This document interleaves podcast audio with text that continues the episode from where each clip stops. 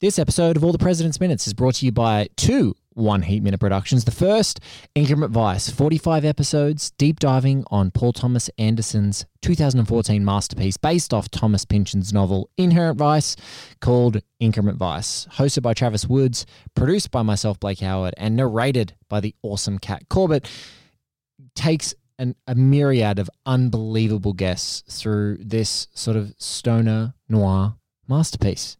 Megan Abbott, Jordan Harper, Drew McWeeny, Matt Zoller Seitz, Walter Chaw, Karina Longworth, Rian Johnson. Get listening. And if you're into fiction, it came from the deep. Maria Lewis, the host of our Josie and the Podcasts podcast, is here with her very own audiobook, It Came From the Deep, and an after show, co hosted by myself. That's in its own feed. It Came From the Deep, Increment Vice. Search them wherever you get your podcasts. Now, a huge fan of this show, for you.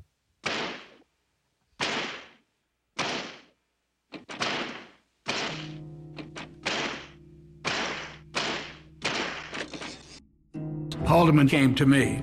He said, The president wants a tape recording system. The Secret Service has a technical security division, electronics guys and communications guys. So that's who I went to. The, first thing, he indicated, he intimated that they had done this before. He didn't say, yeah, we did it for Johnson, yes, we did it for this president or that, but, and he also indicated these things usually don't work out very well. Ladies and gentlemen, welcome to All the President's Minutes. I'm your host, Blake Howard. It's 125 minutes into Alan J. Pakula and Robert Redford's 1976 masterpiece, All the President's Men.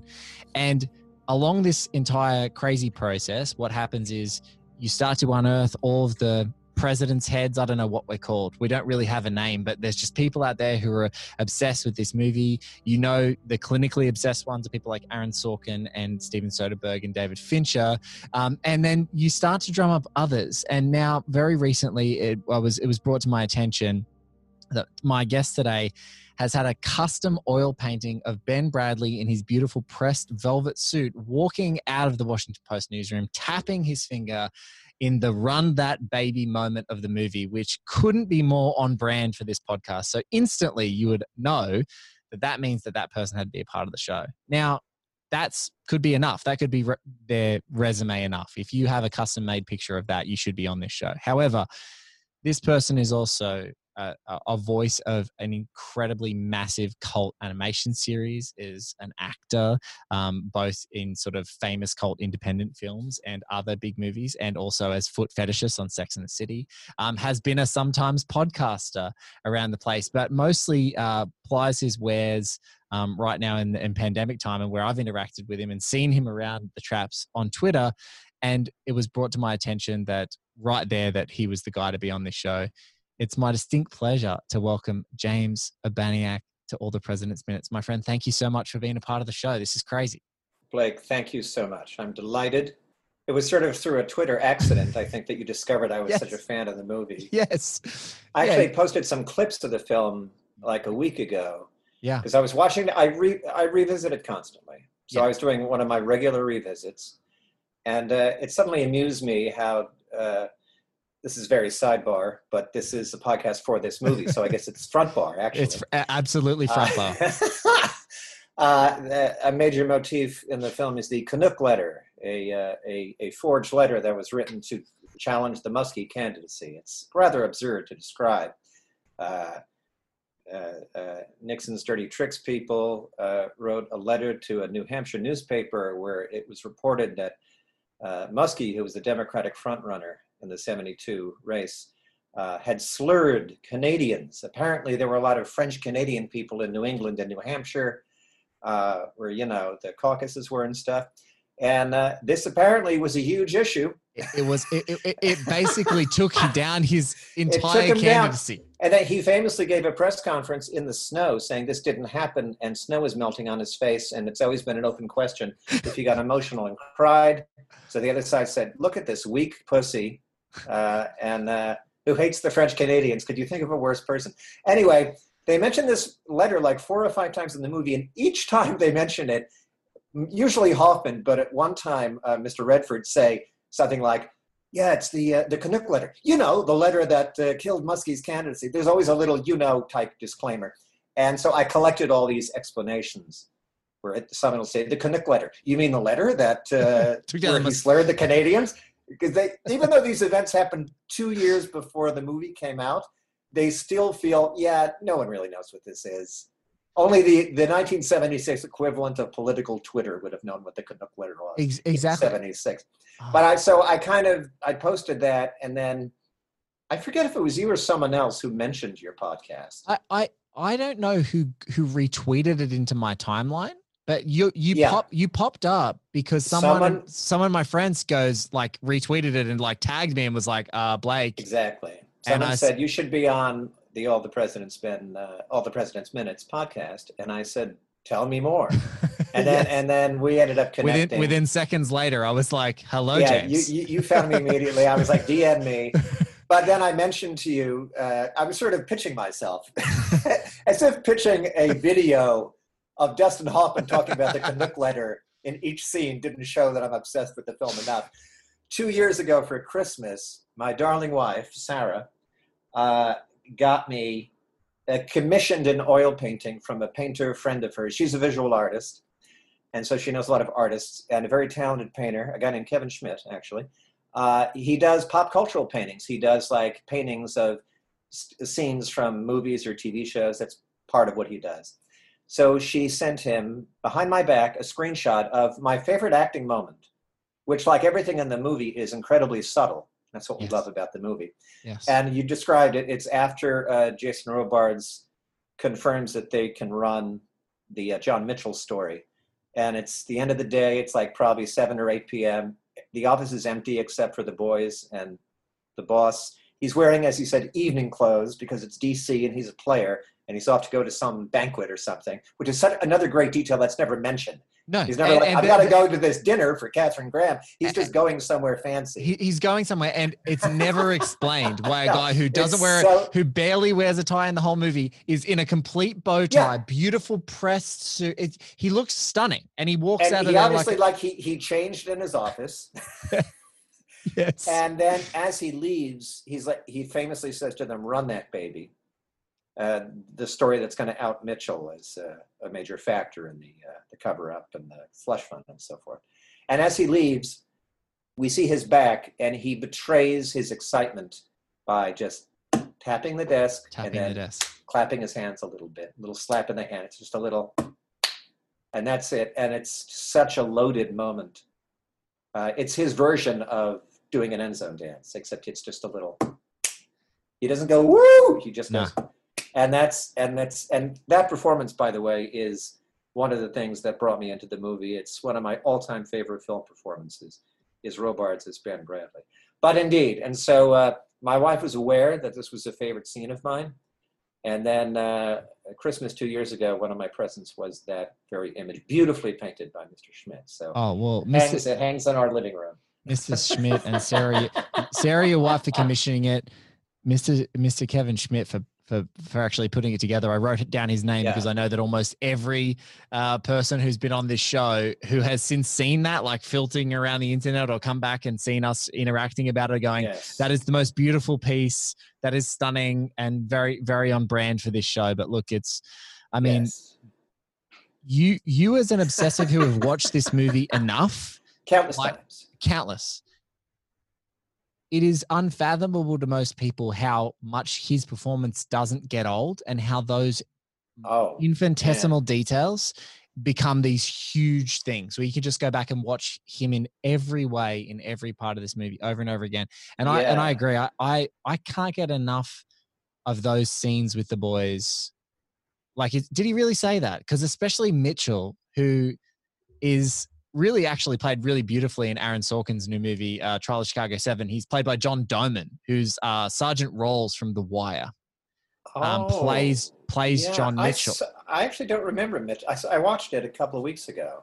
So John John, Randolph was the voice who is uncredited. He's the, they found, yes. he's the voice of John Mitchell, who is so identifiable in this movie. Yeah, John Randolph and, was a big uh, actor in New. York. I'm also obsessed with actors, so I go into a lot of corners. No, John Randolph was a big actor in New York. Uh, he sort of came up in the sort of the he's probably of the generation that you know at least the 40s uh, Yeah. and it's sort of an old it was also sort of an old lefty i think he may have if he wasn't blacklisted he was blacklisted adjacent so it's kind of a sweet uh, little meta joke that uh, a lefty actor is playing john mitchell like, what time Yeah. is it? What, What his voice? is uh, I, I- Ham jam?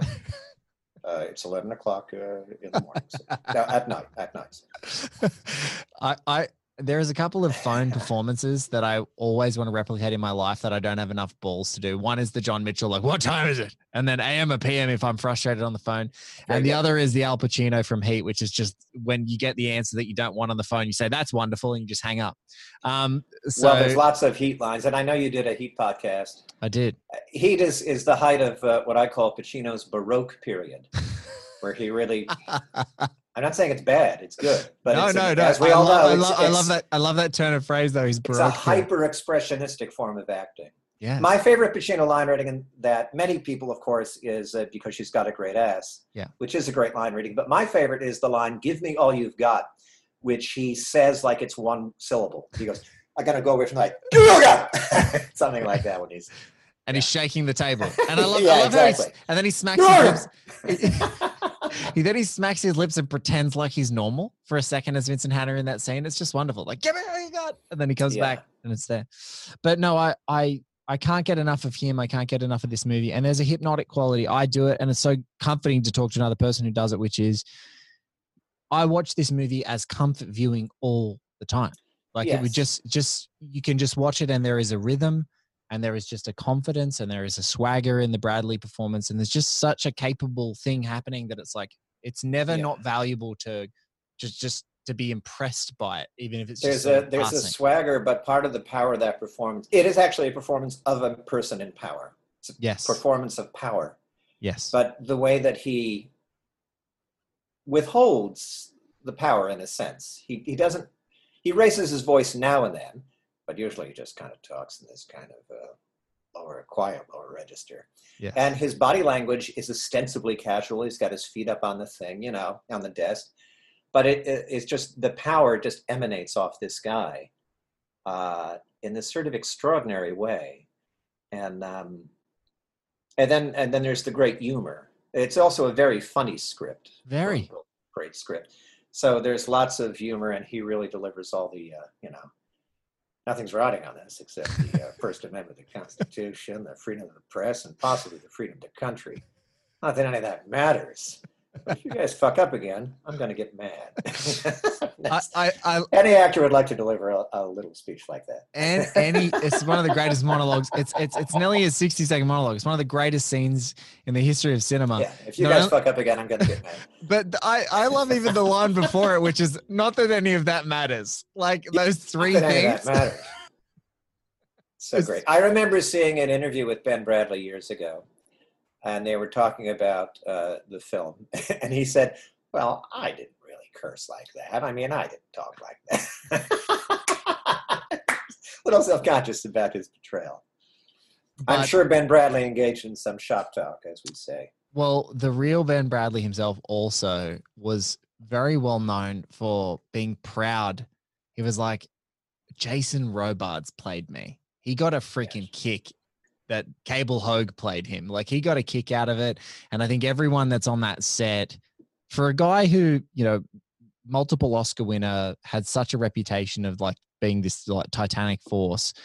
Um, Yes. you don't what strikes me and even in the first viewings it's so hard to even imagine what a first viewing would be like for this movie but when you watch it it's not like a star he's not like a movie star in a traditional movie star way but from the moment that you even see woodward glance over to his office like which is now basically a hundred minutes ago in this film you know how important he is and the gravity of that entire newsroom then tilts and he is the most important figure in it and they are writing articles for his approval in in many ways along the way and Yeah. there's just something so powerful about that Absolutely. Yeah. Uh, one of my favorite moments is the first meeting with Bradlee for the first story. Yes Stick it inside someplace. Uh, when and where they and and also Hoffman and Redford are wonderful because if the power is emanating off of uh, off of Jason Robards, the the nervousness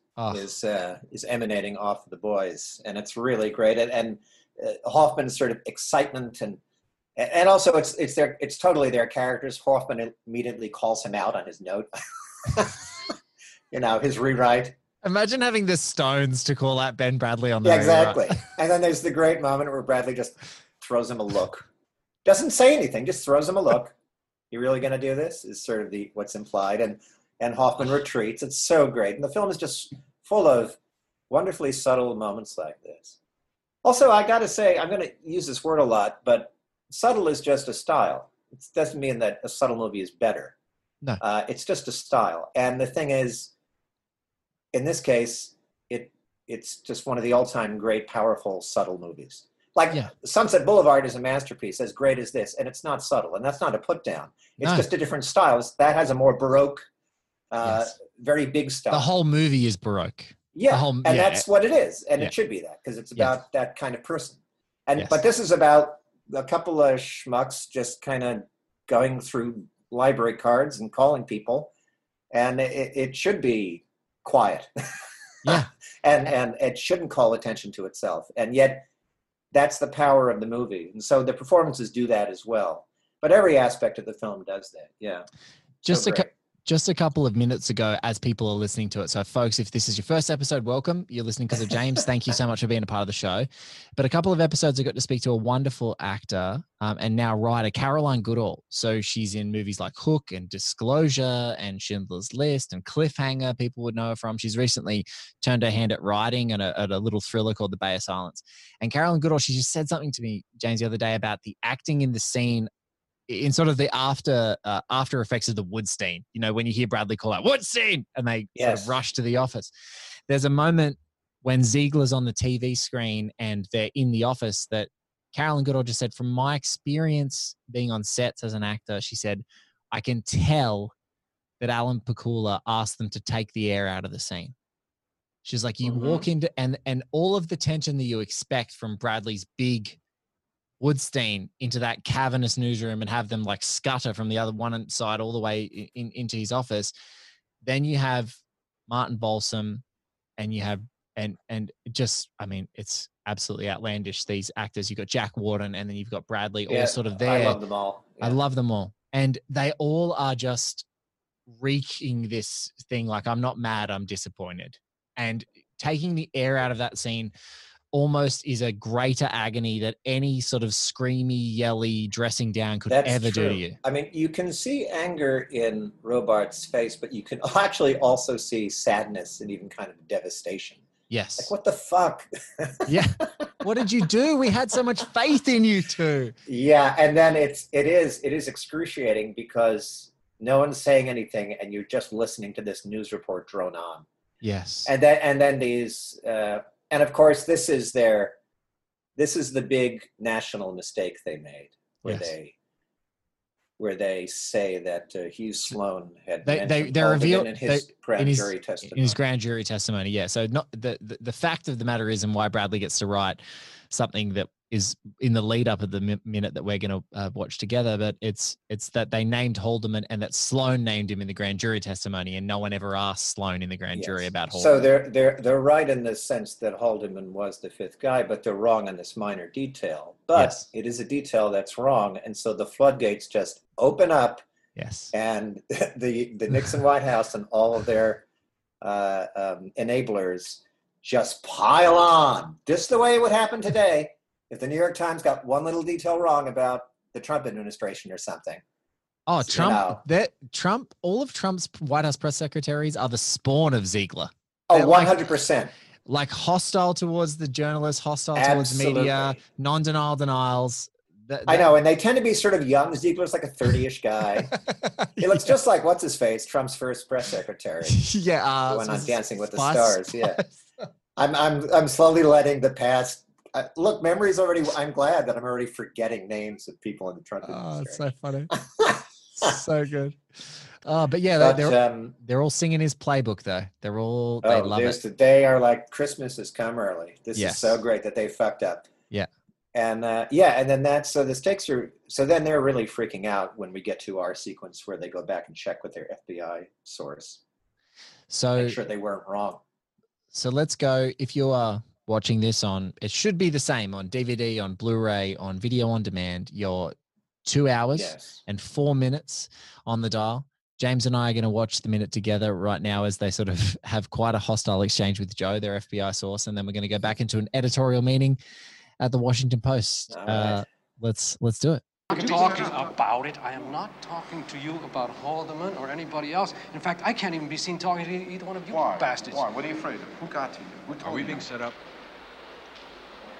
Aren't we, Joe? Tell us. Are we being set up? Just tell us. We won't pin it. What are you Fuck laughing you. at? Fuck you.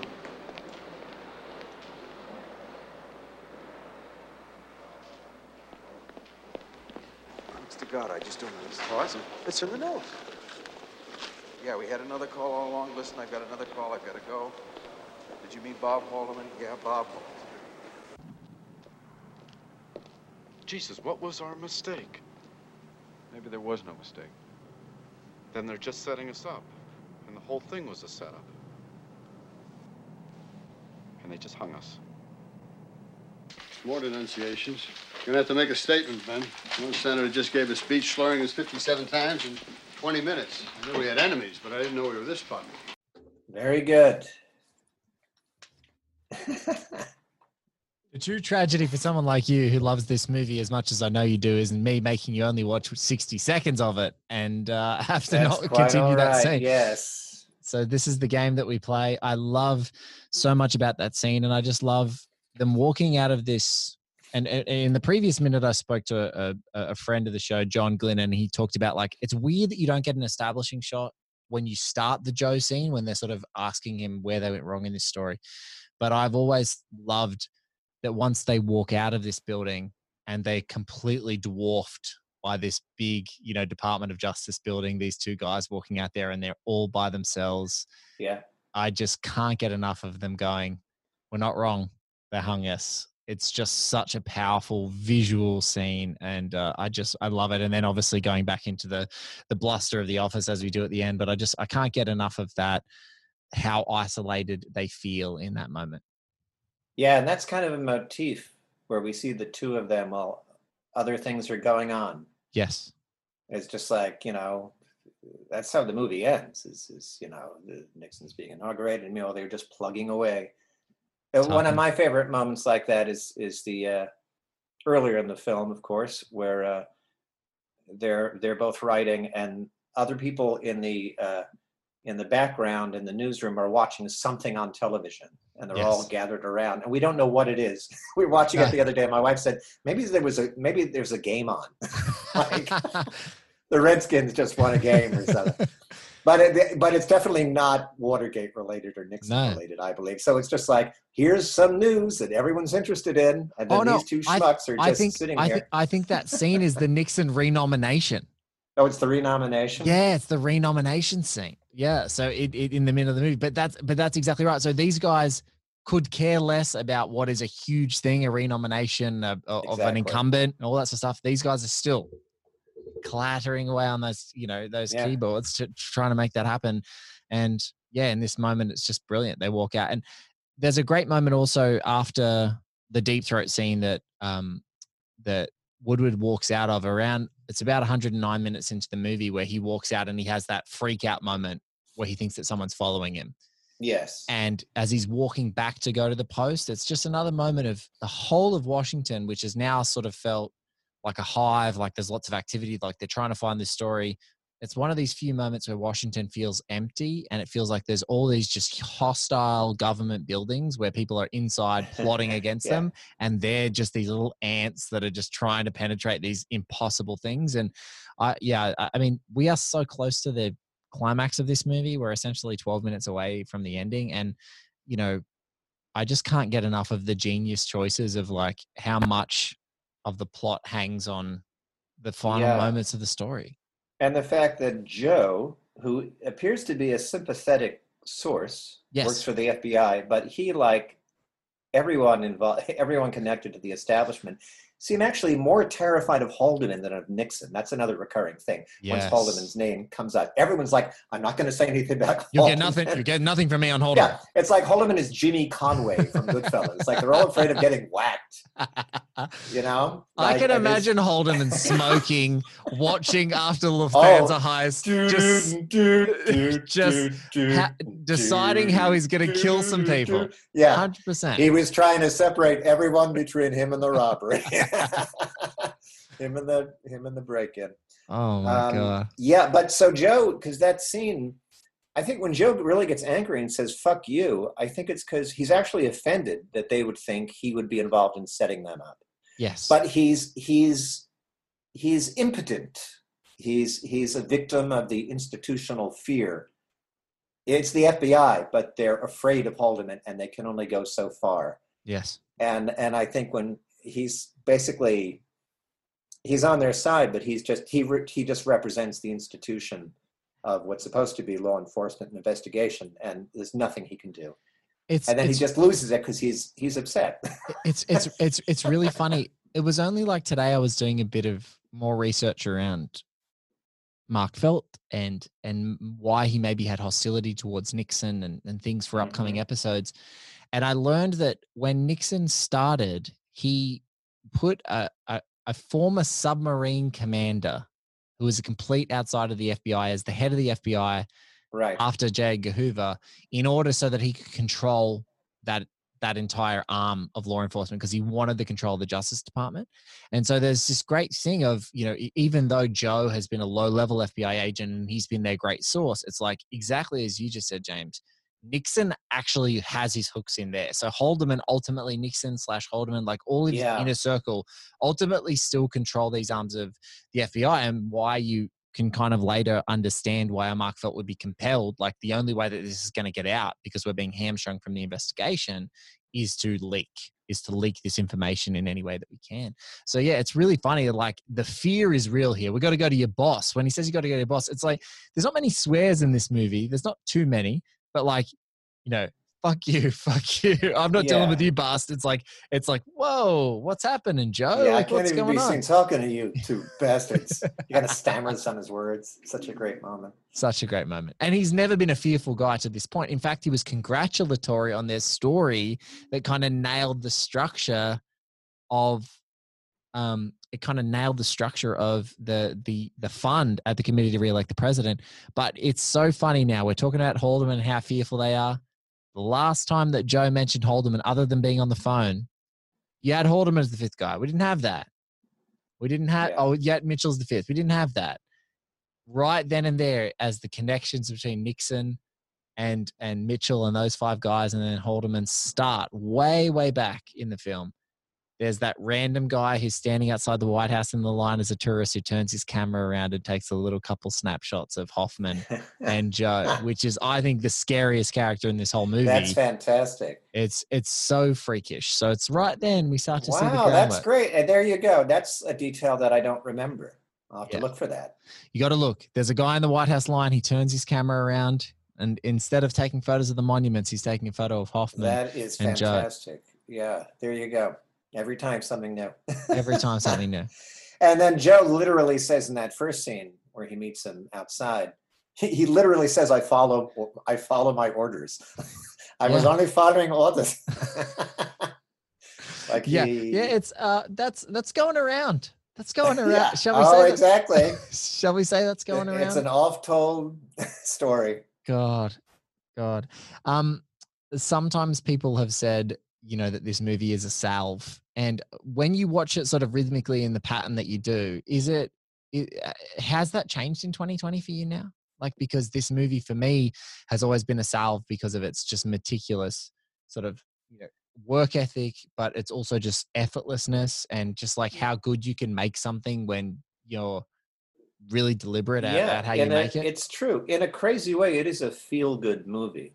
Yes. But I think I think the 2020 aspect is like we say. Sean Spicer was the name I couldn't remember. Yes. But uh, that yeah, when you see like Ziegler or just uh, all the a lot of the um, the real life people who you see on the uh, on the TV, uh, Yes. members of the administration and and uh, stuff, um, their language, even the way they speak, their cadence is is perennial. It just reminds you of the way Trump's people speak. Yes. Uh, and when they dismiss, you know, anything, any accusations, uh, and so that that that makes you kind of bristle a little bit. yeah. But yeah, I don't know. I'm drawn to it for many reasons. Just the the the, The the, acting. the the this the, I'm an actor, so I'm obsessed with actors. But this the time period, the story. I was born in '63, so I I have memories of being a, a little kid, you know, like 10 years old, and watching the Watergate hearings on TV, like them just being on TV, that being ubiquitous. Another thing I was trying to remember today, which I couldn't, is when I saw, first saw this film. Because I do remember it the first time I've seen some other classic films, but I really don't remember. So I, I, I was probably like a young man. I mean, I certainly didn't see it. I wasn't interested in seeing it when I was 13 when it came Yeah. out. But I probably saw it when I was like maybe 19, 20, 21, maybe on network TV. I assume it was shown on like network TV. Yeah. Uh, but uh, since then, I I had a DVD of it. You know, I I, I have seen it projected. I, I've seen it a lot of times, and yeah, I, I and and in the last few years, I've I've been writing a little, and so I also now it's just sort of a touchstone for me. I, I check in with it. Sometimes I draw from the acting. Lately, I'm drawing from the writing how beautifully structured it is. Uh, so yeah, there's just so much to draw from, but it is just purely pleasurable too. It's really just, it's just an old-fashioned movie in a sense, beyond the subject matter. Beyond you the subject. Yeah. I agree. these two, these two little guys uh, suddenly gain a superpower and uh, take on the bad guys. You know? and and uh, I had I've had a couple of friends who say, Blake, you're obsessed with this movie. It's made in sort of 1975, 76. It's about the events of Watergate that happened in the United States. It's a quintessential American story. Why do you even care? Like, what what was what resonated with you? And I said, I don't, I, I can't tell you what resonated with me is in as much as when I was doing my last project, like the first project that we did on this, which is one heat minute.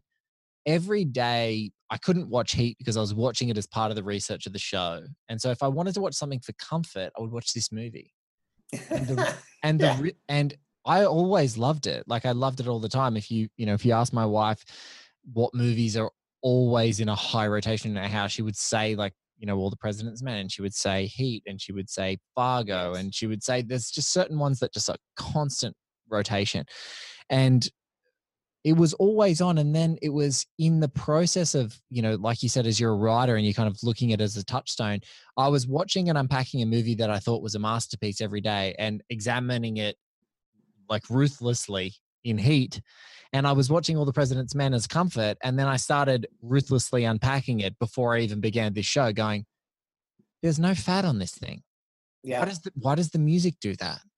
Look at all these performances. Oh my god! Like, wait, you're telling me there's 12 minutes to go and they still haven't like gotten to a climax, and the end is basically these two guys stuffing up. Um, you know, like, oh, why are they why are they talking in a scene outdoors and letting planes fly overhead? That must have been. oh, I love that moment too. I love it too. And I've often wondered if that was actually because anyone who's done filmmaking knows that's a constant. You hold for the plane if you're shooting outdoors. Yes. And I wonder if that was uh, an accident, which they thought would be fun to not hold for the plane because they're in DC and it's just part of the environment. Uh, it's so good. There's lots of little moments like that where it's just sort of the detail of the reality of that city. yes. Uh, like they're on they're on the steps of uh, the Capitol, and some some girls in like school uniforms are coming down, and presumably those are extras who were hired. Kids had to show up that morning, and and and wardrobe had little costumes for them. yes. But it just seems so real. It it just it just gives the sense. Like I say, life goes on. Life's going on. There's people coming on tours here. yes. Uh, another thing I really love is the production design is really brilliant. Yes. Uh, it is. George Jenkins is the production designer. I looked him up. yeah, and it's it's George Jenkins and George Gaines because the way that yeah, George Gaines is the is the set dresser. set, set dresser, and they they collectively won the production design Oscar for this movie. well, for- there's the production design is incredible. The movie was sh- the interiors were shot in L.A. They're shot at Warner Brothers in Burbank. The exteriors are in D.C., but it's so seamless. By the way, sidebar, I've looked this up. One of the stages they shot on was stage 11 at Warner's, and I'm actually, work is starting up again, amazingly, in Hollywood, as we say. And I'm actually shooting a thing Oh uh, starting next week that's shooting on stage 11. So I'm excited. To, Yeah, yeah, I don't know what set was there. I don't know that, that if, if it was the office or if it was like, you know, the Sloan's house. But um, No, I'm that- excited to have some little cosmic connection with the film. You're going to be there, and you're going to be there in the newsroom because that's what was there in Burbank. That's they they Well, they, they shot in a few stages, so one of them would have been the newsroom, another, and I don't know what that one was. But anyway, yes. Uh, Um, the, the the the only other thing I would say, which is like the hyper specific sort of brilliance of this movie, is um, I had a great guest of the show um, come on and and spot uh, when Miami, when the background of the out of the window of Dardis's window was not Miami. They're like, no, Miami Ah. doesn't have any hills. There was, it was the only. Oh my like, God, that's it- hilarious. It was like the only spot. I was like, no, yeah, I've grown up in Miami all my life. There's no hills, so it, obviously that's doubling for LA. Um, Uh, but yes. but it, but it's you know, there's just something magical. There's something really magical about this whole the whole movie and the way that it all gels together. Um, and particularly in this scene, again, another scene that ends with Bradlee's feet up on the desk. You know, like the Yes, final his- frame, the final frame that we're looking at Shoes. Really scuffed shoes and they're just all around the editorial table he starts writing his little note which uh which we can slightly cheat with but i think if we talk about what drawn me to this movie over and again it's the phrase fuck it we'll stand by the boys Yeah, fuck it. We'll stand with the boys. We'll stand Okay. the boys. we'll stand by the boys we stand by our story holy crap such a, an amazing sentiment such an amazing sentiment Oh, look, James, it's been a real treat talking to you. I hope that I hope I hope the universe of Stage Eleven at Warner Brothers gives you uh you can learn more about that next week and whatever you're doing. It's great. But look, it's been a yeah, it's just been a real treat to geek out Oh, you. thank you. this. That's it. That's it. That's it. I mean, look, we're, uh, we we we could probably talk for about five more hours about every other element of the movie. I but certainly could. But but But I just yes, I, I I just want to say thank you for being a part of the show right uh, at late notice, right near the death, to to sort Oh, of gush about it. And, uh, and I when you said uh, maybe Sunday, which was only a you at you DM me like two days ago. I said, Yes. yeah, let's do it. when you came back and said yes, I'm like, this guy loves this movie because anyone who's like ready, so ready, it's like, oh no, I'm I'm familiar. I'm familiar. I've been watching this movie for decades, and I'm ready. I knew I was like, okay, he's he's going to Oh, be one of our if, guys. if memory serves, what's the next movie you're studying? You Zodiac. mentioned this on one of your yes, because that's another one, and yes, which also has a lot of the DNA of, of uh, Absolutely. Men in it. Yeah, look, uh, the, there's some really famous, really insanely uh, famous William Goldman mentees that went on to do great work, uh, and it's and a couple of them are like Soderbergh and and uh, um, uh, Aaron Sorkin and Fincher. And you know they go on to make you know, and Fincher and Sorkin obviously collaborate on the Social Network, which is probably one of the closest movies ever to this. You know, uh, to in in the same sort of making something that's dynamic, that's based on a true story, that's kind of unfolding in the news as they're making it, and then still is able to be resonant like a decade later.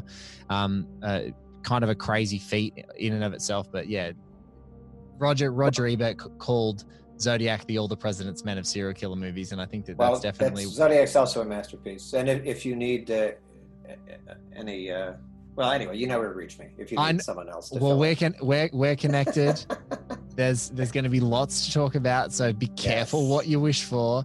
Um, Yes, but, well. and and look, thank you so much for being a part of the show. It's awesome. Thank to talk to you, thank you. Let's stand by the boys, Blake. Stand by the boys. Fuck it, we'll stand by the boys. Fuck, we'll stand by the boys. Would you look at that? James Urbaniak, Dr. Venture on the Venture Brothers, Grant on review, Arthur on difficult people. Ah, that was fun. Really fun to find another clinical obsessive of this movie.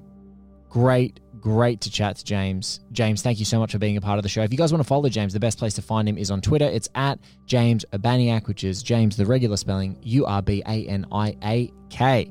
You can find him there tweeting um, about any and everything, and sometimes about all the president's men. Thank you all so much for listening. For new listeners, thank you so much for being a part of the show. We have many episodes of many shows One Heat Minute, Increment Vice, Josie and the Podcats, The Last 12 Minutes of the Mohicans, Miami Nice, and now coming up, Zodiac Chronicle when this show ends. Oh my goodness, lots to catch up on. If you want to follow us on socials, it's at ATPM Pod for the show, one Blake Minute on both Instagram and Twitter, oneheatminute.com. And if you can support the show, Patreon forward slash one heat minute for a whole bunch of extra stuff. We'll catch you on another episode very soon.